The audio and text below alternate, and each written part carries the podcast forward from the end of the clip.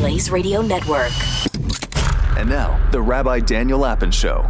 The more the world changes, the more we find comfort in the things that never change. Never change. This is Rabbi Daniel Lapin on demand on the Blaze Radio Network.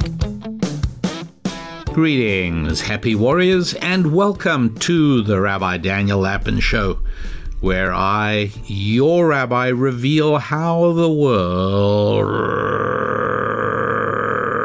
really works.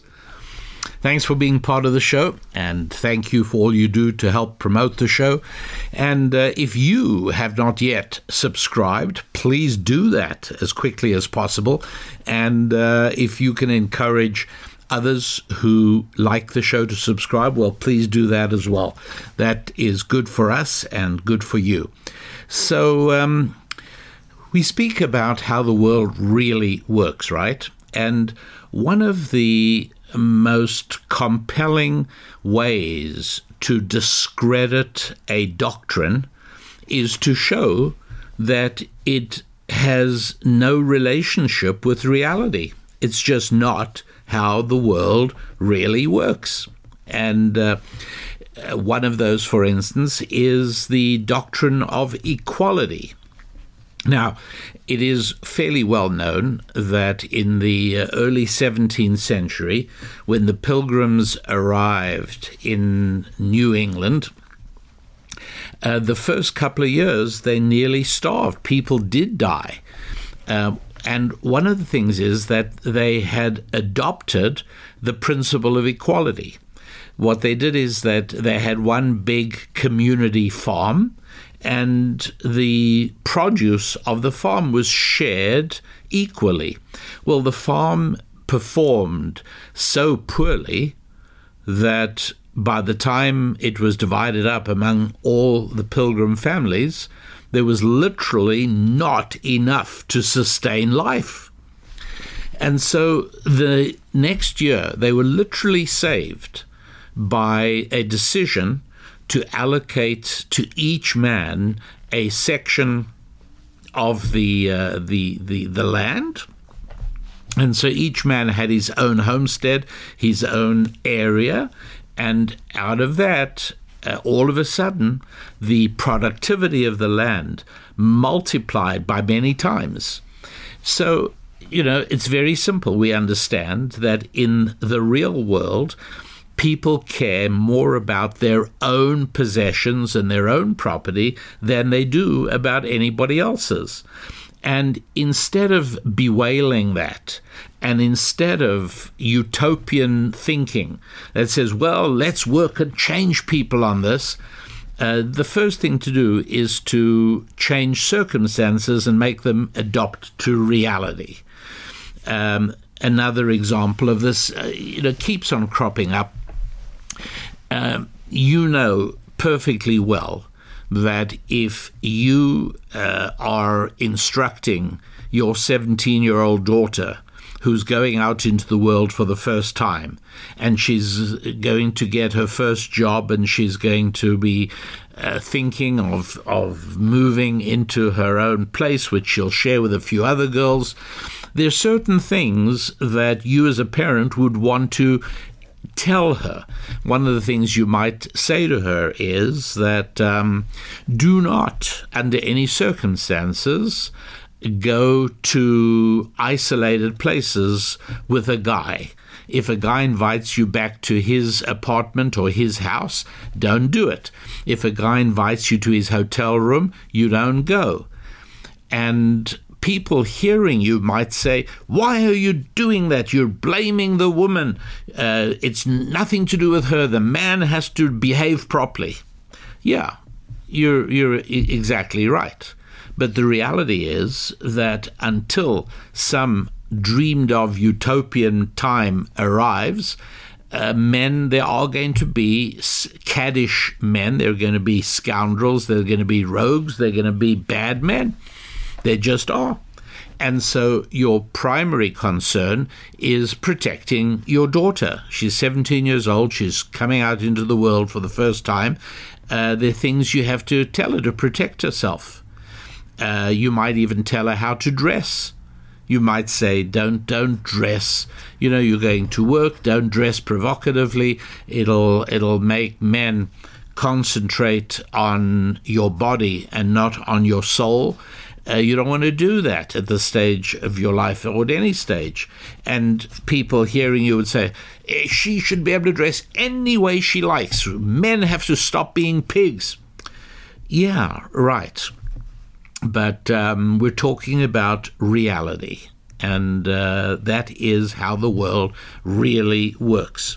So uh, equality is like that. It would be nice if everybody in among the pilgrims would have worked just as hard on the community farm as they did on their own farms, but that's not how reality works. And so we understand that that's uh, one critique we could level at the idea of socialism. Um, equality is a doctrine that doesn't work. Freedom does work. Trouble is that freedom results in inequality, and an attempt to impose equality to impose equality uh, wipes out any possibility of freedom. So uh, you've got to choose: do you want freedom or do you want equality? If you choose equality, it conflicts with reality and uh, if you choose freedom, well, then you have to be mature enough to understand that equality is not part of the deal. How's about the doctrine of feminism? Well, one only has to ask does it conform to reality or does it conflict with reality? I'm not altogether sure of what the doctrine of feminism is. I'm not sure anybody does because it's feminism is a social construct, to use one of the popular phrases of the left. Uh, it's not like, um, you know, what is the doctrine of gravity? Well, it's not a doctrine, it's just a reality. Uh, gravity, you know, is, is a force that uh, causes two masses to attract themselves to one another in proportion to the size of their masses and in inverse proportion to the square of the distance between them. Uh, this, it's not a matter of opinion. Gravity just is. Feminism is not like that. Feminism is a matter of opinion. And um, there are any number of social and cultural and political components and theories and moral philosophies having to do with gender and rights and uh, or these, these, you know, and there are some women who are feminists in one way but not another. There are some men who are feminists in one way and not another. Um, and so it's, it's, it's very difficult to know exactly what it is. But um, basically, it's um, a movement that wants to see an end to sexism. Well, Okay, and now I'm, I'm quoting from one of the authorities. So I would never say an end to sexism because sexism isn't defined in any way whatsoever. Now we have to say what's what is sexism, and um, uh, you know, and uh, okay, well, let's try and do it without using the word feminism. Strive for they, they want to see social justice for those who have been oppressed by the patriarchy. Oh, now we have got to figure out what the patriarchy means, and um, and so on and so forth. It becomes extremely difficult, but. Uh, if sexism lies at the heart of it, which is essentially, I mean, I think sexism means noticing a difference between men and women, uh, this now becomes very difficult because um, all of the all hope for the future of mankind depends obviously on noticing a difference, on men noticing that women are different and women noticing that men are different. And without that, it's extremely unlikely that we shall see uh, the uh, the human race continue. Again, nonsensical, but. Um, the how well okay well they should have exactly the same amount of money. Well see here you run into a problem because let's uh, say for the moment that marriage is one of the most important aspects of male female relationships. Well actually marriage works best when there is not financial parity. That's right. So much so that uh, the stay at home dad, the idea of the husband staying home while the wife is out working, um, is one of the highest and most reliable indicators of divorce. It doesn't work. And uh, it so happens that the reverse is true, that the greater and by the way, all of this is presuming that the husband is a gentleman, that the husband is a man, the husband is a nobleman, that the husband is not a tyrant or a scoundrel. Or everything I'm saying is on the presumption that the man is a man. And uh, and I know that there are fewer and fewer of those around, and, and I know that uh, wonderful women sometimes feel uh, almost hopeless about the diminishing number of real men to be found. But uh, at any rate, if uh, if feminism is about men and women having exactly, you see, you see the problem we come into, because in in reality, uh, women are happiest when they are with a man who makes more money than they do, and a man is happiest when he is bringing in the bulk of the money, and that uh, and that his wife's um, comfort and survival and ability does depend on him. For men, that that that is a, a wonderful thing. Men like that a smart thing for a, a, guy who's getting married to a, a girl who, or a woman who's working. Uh, one of the smartest things you could advise your male friends, young friends getting married, one of the smartest things they could say to the woman to whom they're getting married is listen, uh, we're not going to buy a house or get an apartment that is dependent on both of our incomes. I'd like us to be able to live on my income alone, and your income should go into uh, uh, a savings account for the future, whatever it's going to be, but not that we are going to get ourselves into a spending situation which absolutely depends on us being a two income family. That's not a great idea. So it's a smart thing, and and the majority of women, and when I say the majority of women, women who have not been fatally damaged by the culture, the majority of normal, healthy women will respond very positively to that. They would love to be in a marriage where the financial security of the family does not depend on them working. Most women would love that. So, there, right from the start, uh, there is a, a conflict between reality and feminism. Because reality is that most women want to, I'm just going to say women want to get married, and men, if they are mature and wise and are real men, also know that they want to get married for a number of reasons. And we cover this very extensively in our new book, The Holistic You, which is that so much that brings joy and achievement into a man's life happens because of his wife. Um, two straightforward examples. A man has a relationship with his son because of his wife. That's it, that is pretty basic and pretty real.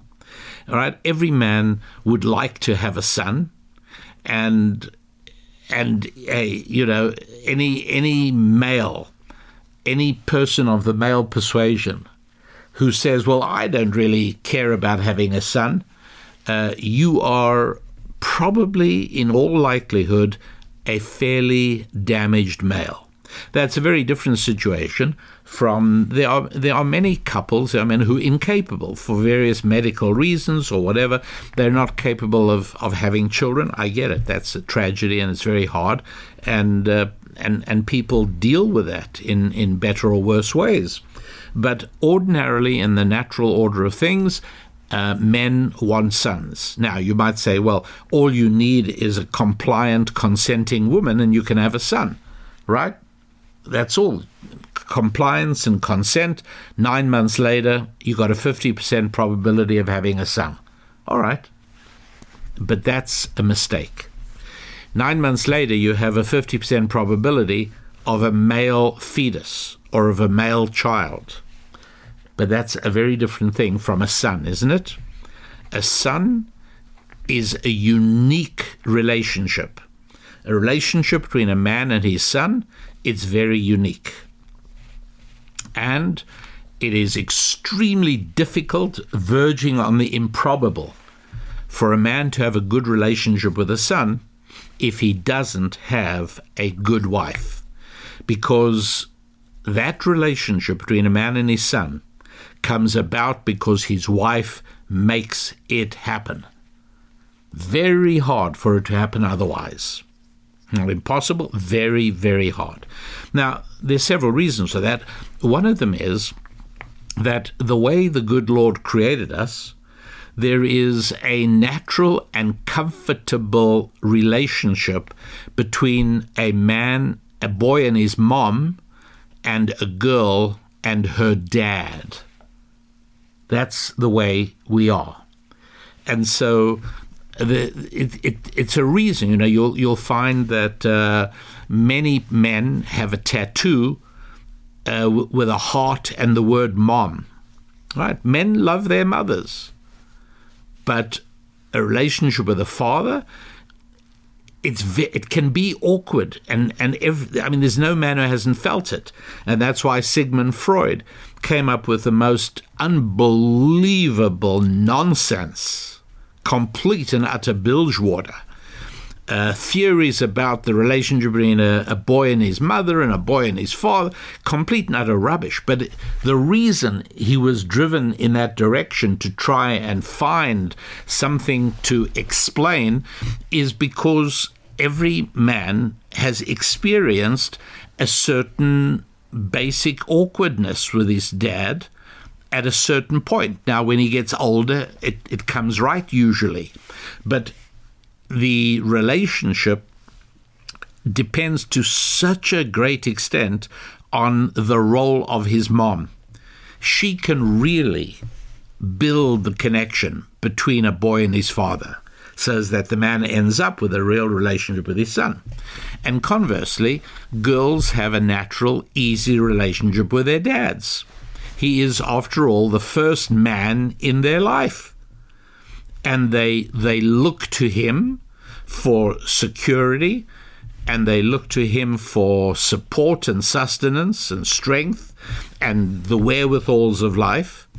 And uh, and and this is why I mean, you know, everybody knows it's it's an old truism that. Um, you know, girls look for guys, girls who grew up with great fathers look for guys like fathers, like their fathers. And uh, sometimes fathers have to help with that because by the time a girl is 18 or 19 or 22 and she's looking for a husband, somebody to spend the rest of her life together with in partnership. At that point, her dad is already a very accomplished and developed man. And there is absolutely no way a 25 year old guy can be that. And so it takes a lot of wise guidance on the part of a father to explain to his daughter and help walk her through this. And to say, look, here's uh, this guy uh, is no good for you for the following reasons. And this guy, this guy could be good if you like him. I have no problems because he's got good character and he's got great potential and he's on the right track and he's using his time wisely.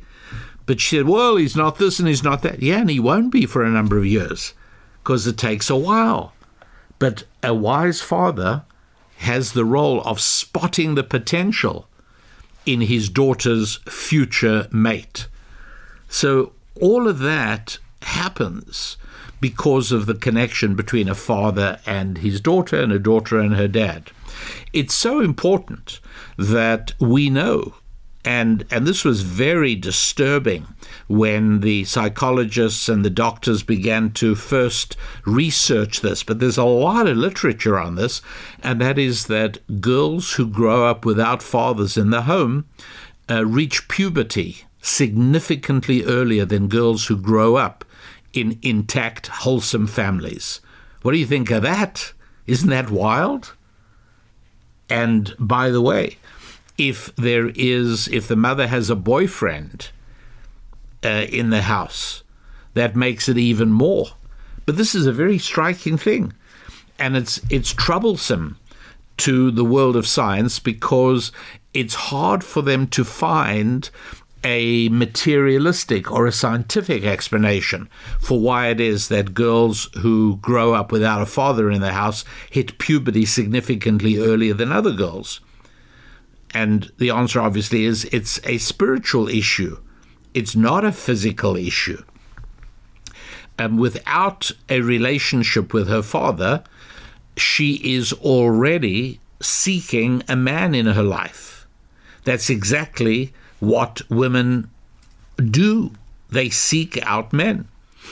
And uh, and this young girl, she might be very young, but her need for a man in her life is satisfied by her father. When there's no father around, she still has the need for a man in, the li- in her life, and her spiritual need brings along a physical manifestation, which is the arrival of puberty, because she she now has to find a man who's there is no father, so she's got to find another man. How does she do that? By being a woman. So she becomes a woman as early as she possibly can. Um, right? This, none of this is healthy stuff, but um, all part of the way the good Lord created us, and uh, and that's the way it works. The problem is that there are people who either don't know how the world really works, or they are determined to combat this and to somehow force the world into their vision of what they think the world actually ought to look like. Yeah, every woman needs a man, and every man needs a woman. What does a man need a woman for? You might say, well, he's got uh, physical needs. No, uh, that's that's obvious, but let's go much deeper than that a man needs a woman, for one thing, in order to uh, be socially connected with his community. And um, and that's a reality. You know, many men listening to me right now might be tempted to say to themselves, "That's not true. I don't need a woman. I, I've got friends. I'm connected to my community." Um, you may think you are, but the truth is, you don't have any idea of what connection to, to your community will look like uh, when you do have a woman. And uh, men without a woman feel that very poignantly. Your connection with the community comes about because of the wonderful thing called a woman. Women connect more comfortably and naturally than men.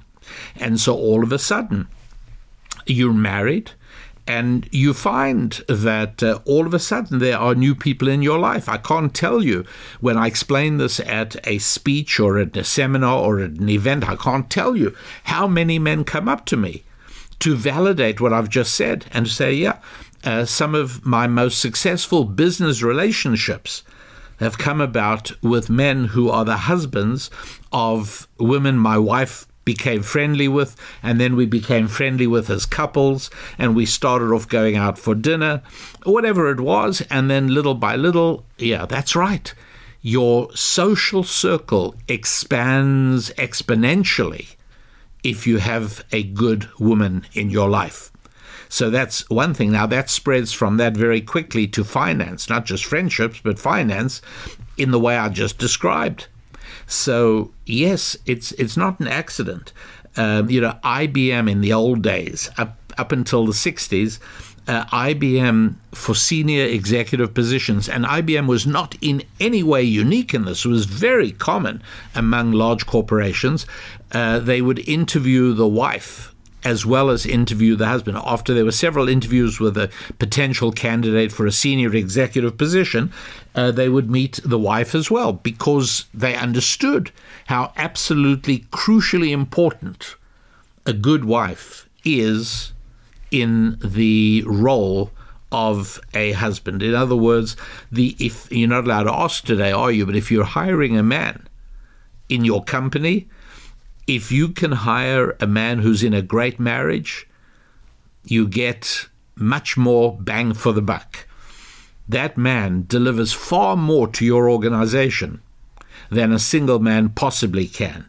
Now, I know what many people are going, to, well, a single man can be married to his job. That may be true, but I'm speaking about senior executive positions where the wholeness of the man counts, how good his relationships are with other people. Because don't forget, uh, when you are bringing aboard a senior person into your organization, it's not just technical skills you want but it's his connections, it's his experience, it's how he relates to other people, both in the organization and outside the organization. And all of these things are far more successful in a man who is married than in a man who is single. So uh, that's what a uh, that, that that's just a few of the things for which a man needs a woman. But why does a woman need a man? But after all, if you are a good feminist, then you've already heard the expression that you know men, uh, women need men like fish need bicycles. Um, you, you you already know women do not need a man for anything anymore today.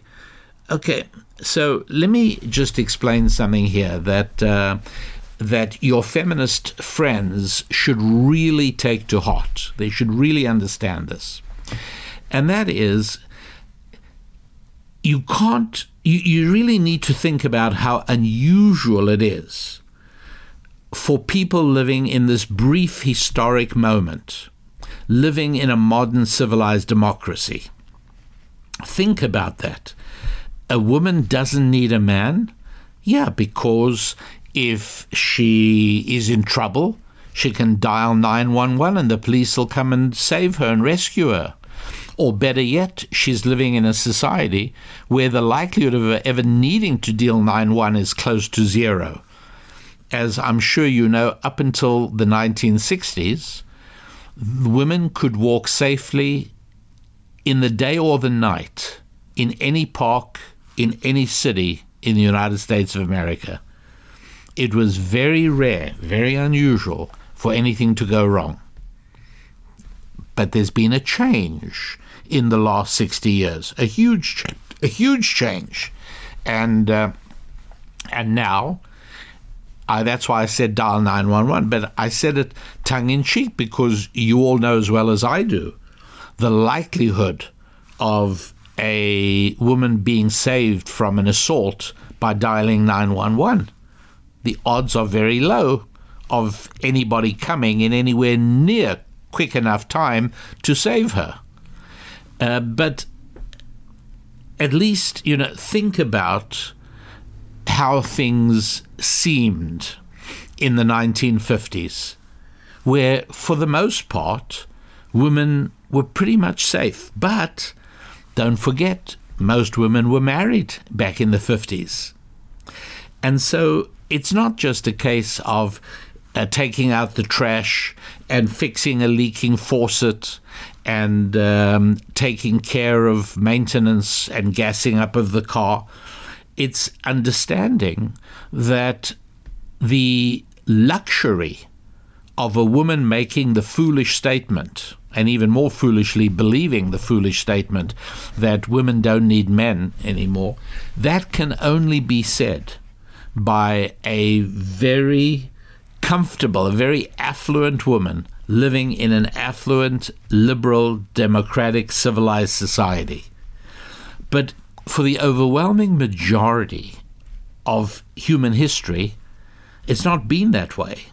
And there's very little likelihood of it not going back to that.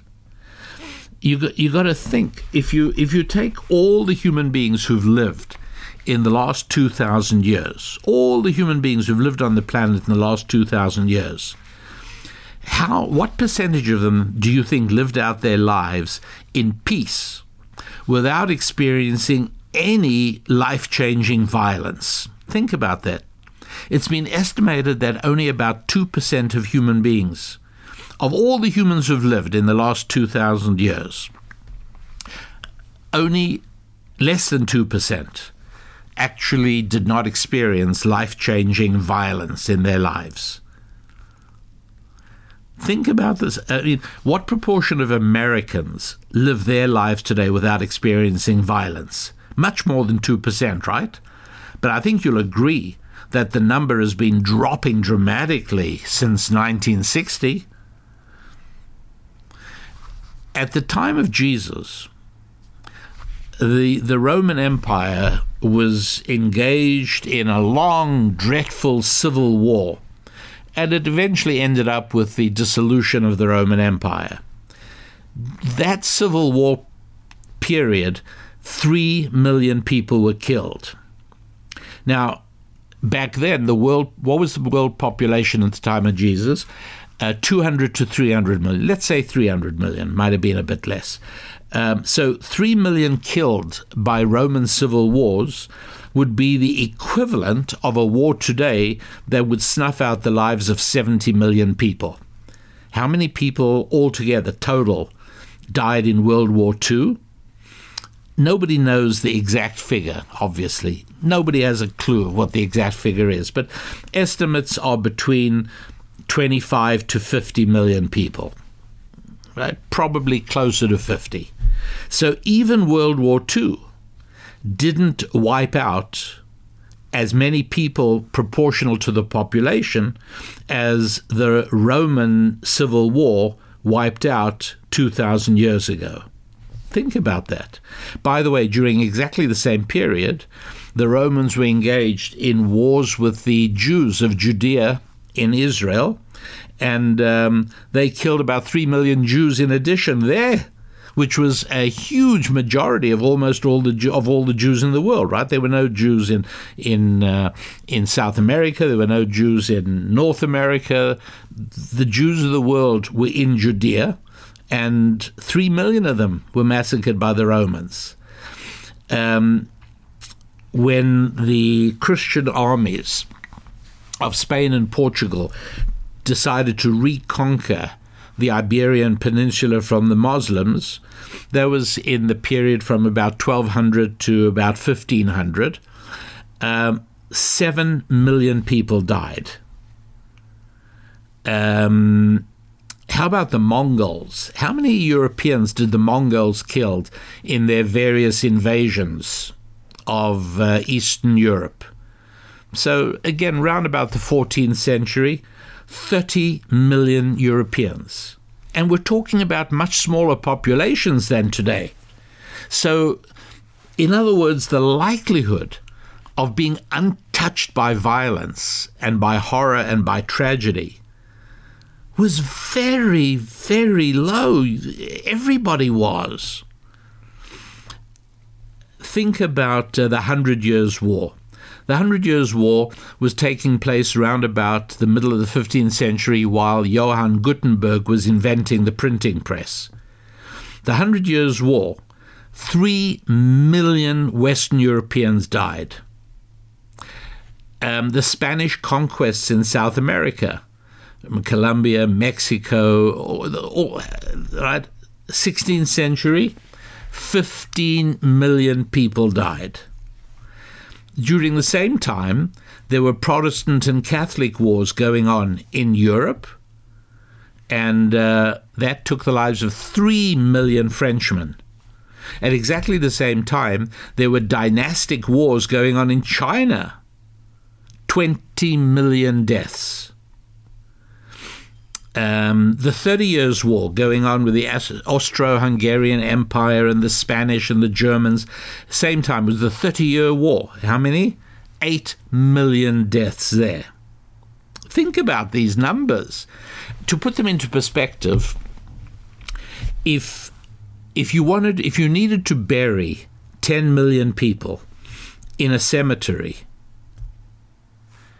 you know, packing them in plots, shall we say, uh, you know, eight feet by three feet, how much land would be needed to bury 10 million people? And I've been talking about you know, like tens of tens millions dying. I mean, you, I actually, I actually figured this out, um, saving you the arithmetic, but uh, it wasn't hard to figure out. If you want to bury 10 million dead people, it would take about oh 20 square miles. That's like bigger than any cemetery you can imagine. 20 square miles. That's an area of five miles by four miles Imagine a square, five miles long and four miles wide. That's huge. And now just fill that with bodies, and you've buried 10 million bodies. I mean, these are big numbers, lots and lots and lots of people dying. So, um, so to live in a time like today, where many, many, many Americans and many people in Europe live out their lives without ever encountering life changing violence. It's, it's a huge blessing. But I think you'll agree that the numbers are diminishing. In other words, it's getting worse.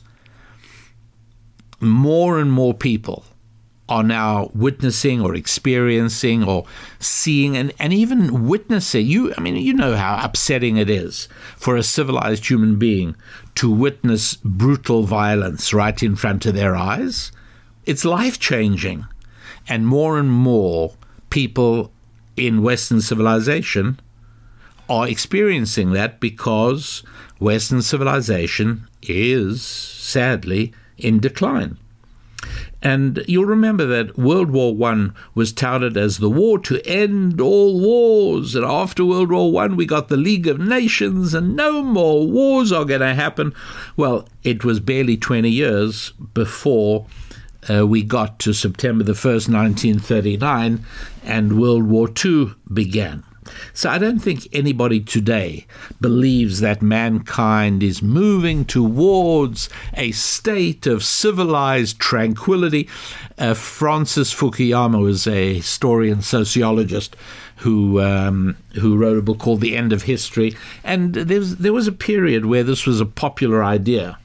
Uh, that somehow we're moving towards the perfection of mankind, and uh, we're re- we're coming to a time where fewer and fewer people are going to die at uh, the hands of brutality and violence. Anyway, I don't think anybody believes that anymore. Uh, people would like to. And it's true that uh, when you are living in a relatively peaceful and prosperous Western civilization country, um, it's it's hard to realize that daily brutality and violence is, is really more the rule than the exception. Um, I can't help thinking of October the 7th, 2023.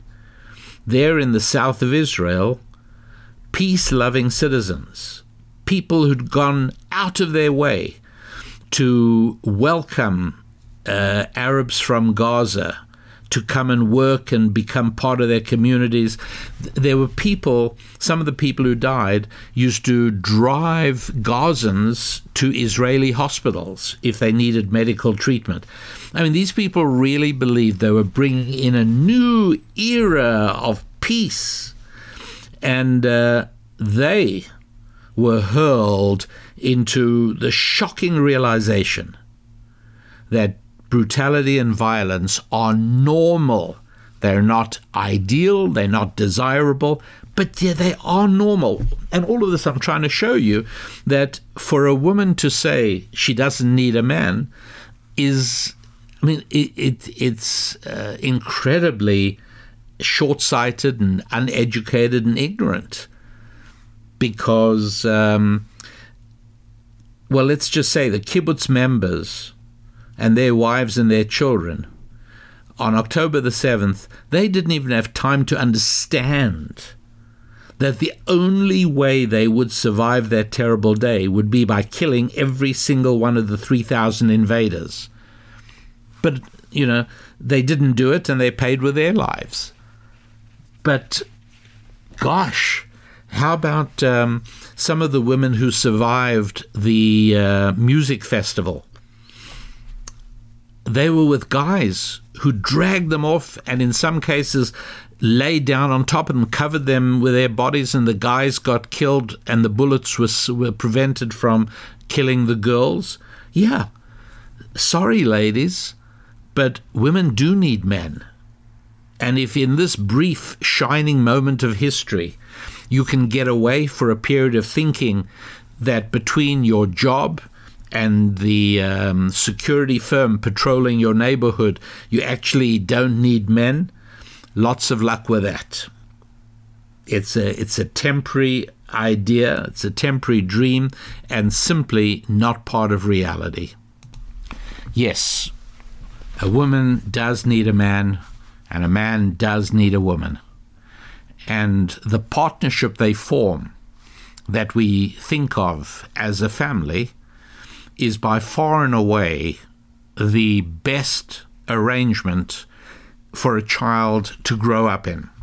So much so that there has been talk of labeling the family as a unearned privilege.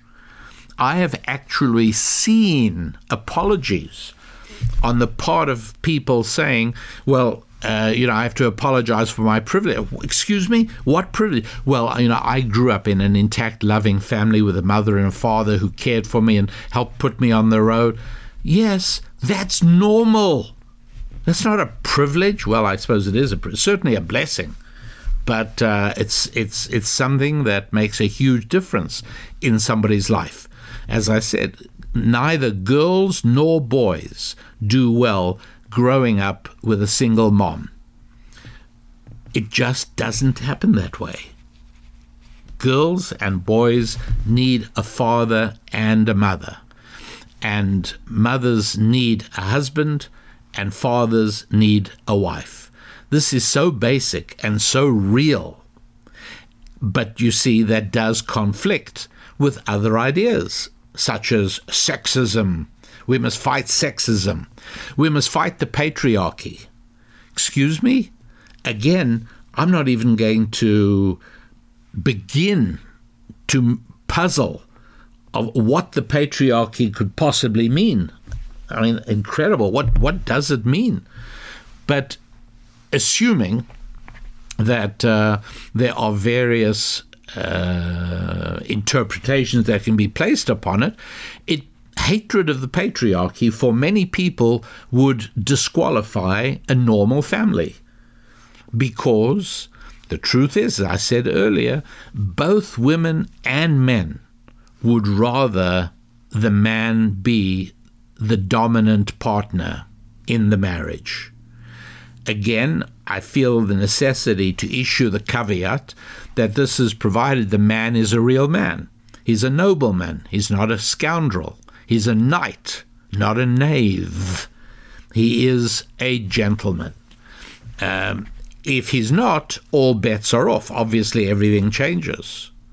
And um, yeah, I mean, uh, obviously, um, no wise woman will willingly and knowingly marry a scoundrel, a cad, and a knave. But in a, uh, a situation of good men and good women, yeah, Absolutely. They would both, they both do better when the dominant partner is the man. And um, if you want a proof of that, well, one of the proofs is something that I describe in uh, our book, The Holistic You, which is that it is true that on average men are taller than women.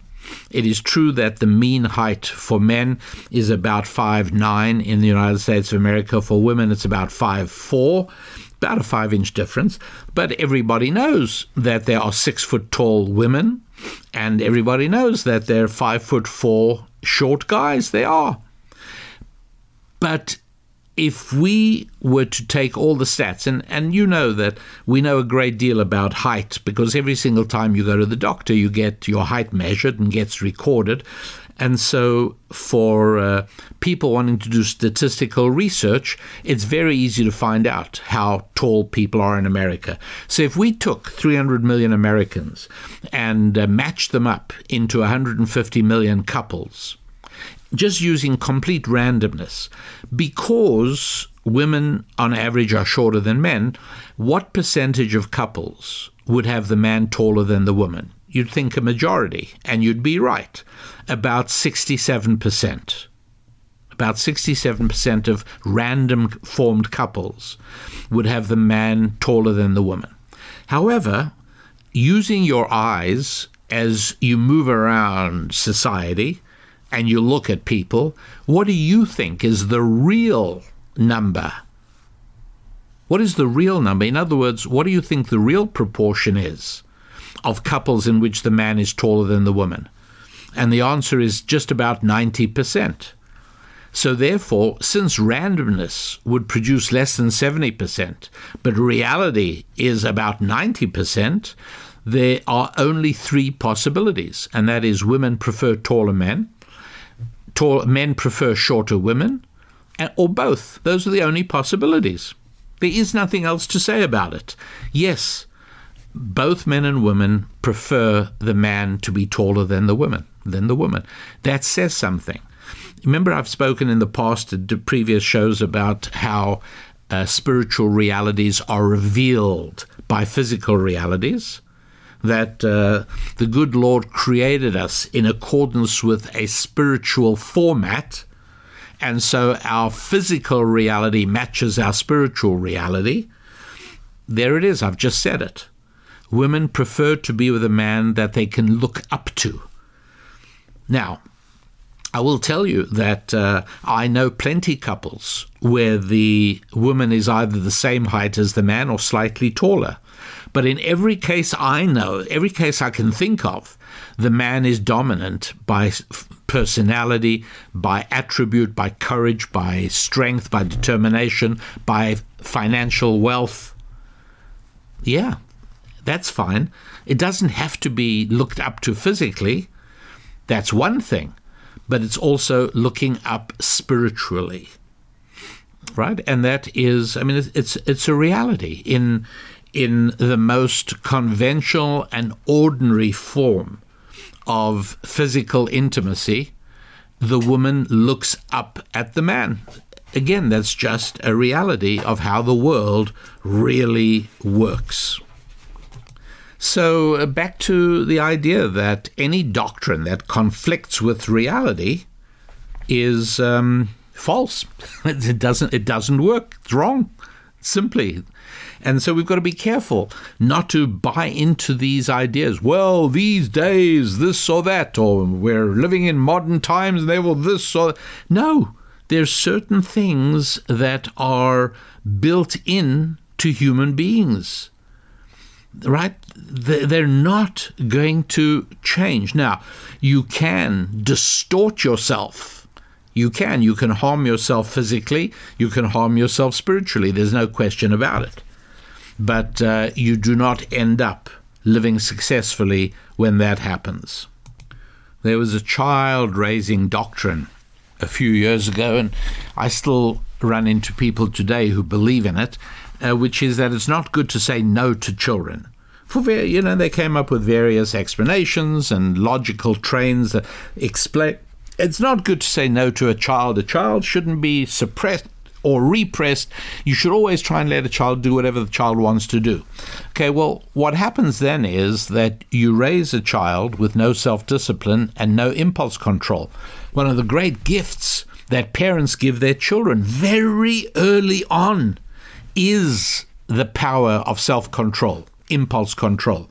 Well, if, if there's one thing that can be identified as perhaps the most one of the most important attributes in terms of success in life, it's impulse control, meaning you don't act on your impulse, the first thing you feel like doing. Um, impulse control means you don't punch somebody or slap somebody or hit somebody if they irritate you. That takes impulse control. Not everybody has it. If you were raised by loving parents who really cared about you, they said no to you enough times so as you were able to develop the internal system of self regulation and impulse control. But the doctrine of choosing to raise children according to this doctrine of never say no to a child, it's a false doctrine because it conflicts with reality. It doesn't conform with reality. And so reality remains a, a wonderful bedrock barometer of truth because, well, reality just doesn't really lie. And that's why I always like reminding you that my job is revealing how the world really works. And one of the ways the world really works is that what you need in your life I don't care, whatever the circumstances. And it may be it may be hard given your circumstances to actually have this, but you still should know that what you need are your five F's. You need not only to have your five F's, you need to feel growth and progress in your five F's. You need to know that you are improving in your family life you're improving in your financial life. You're improving in your social life with your friendships. You're improving physically. You're taking better care of yourself. And you are also improving in your faith and spiritual life. So until next week, my dear happy warriors, thinking of you always and looking forward to getting to know more and more of you as you go to rabbidaniellapin.com and you become a happy warrior. Until next week, I am your rabbi. God bless.